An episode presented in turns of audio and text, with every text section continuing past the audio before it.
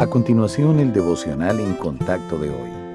La lectura bíblica de hoy es el Salmo 51. Al músico principal, Salmo de David, cuando después de que se llegó a Betsabé, vino a él el profeta Natán. Ten piedad de mí, oh Dios, conforme a tu misericordia. Conforme a la multitud de tus piedades, borra mis rebeliones. Lávame más y más de mi maldad y límpiame de mi pecado. Porque yo reconozco mis rebeliones y mi pecado está siempre delante de mí. Contra ti, contra ti solo he pecado, y he hecho lo malo delante de tus ojos, para que seas reconocido justo en tu palabra y tenido por puro en tu juicio. He aquí en maldad he sido formado, y en pecado me concibió mi madre. He aquí tú amas la verdad en lo íntimo, y en lo secreto me has hecho comprender sabiduría. Purifícame con hisopo, y seré limpio Lávame, y seré más blanco que la nieve. Hazme oír gozo y alegría, y se recrearán los huesos que has abatido. Esconde tu rostro de mis pecados, y borra todas mis maldades. Crea en mí, oh Dios, un corazón limpio, y renueva un espíritu recto dentro de mí. No me eches de delante de ti, y no quites de mí tu santo espíritu. Vuélveme el gozo de tu salvación, y espíritu noble me sustente. Entonces enseñaré a los transgresores tus caminos, y los pecadores se convertirán a ti. Líbrame de homicidios, oh Dios, Dios de mi salvación. Cantará mi lengua tu justicia.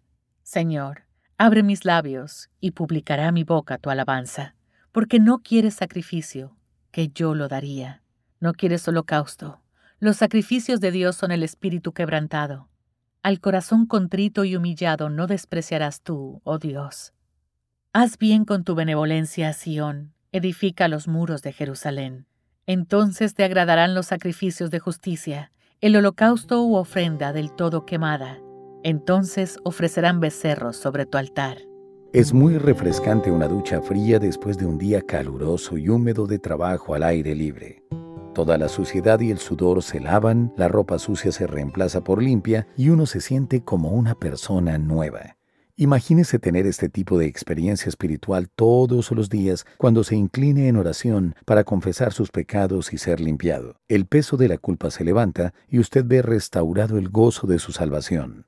La semana pasada nos referimos a David y Betsabé, el Salmo 51 es la oración de confesión de David después de haber pecado contra el Señor en relación con Bet-Sabé. En el Salmo 32, que los eruditos creen que también surgió de esta transgresión, David habla de malestar físico y espiritual que experimentó cuando trató de ocultar su maldad y se negó a reconocer su pecado. Después de que finalmente se humilló arrepentido, el Señor lo perdonó, lo limpió y quitó su carga de culpa y vergüenza. La confesión es un privilegio y una lluvia espiritual refrescante que nos renueva en nuestra relación con el Señor. Salimos limpios del pecado, aliviados de la culpa, renovados en nuestro amor y compromiso con Cristo, y llenos de gozo y esperanza.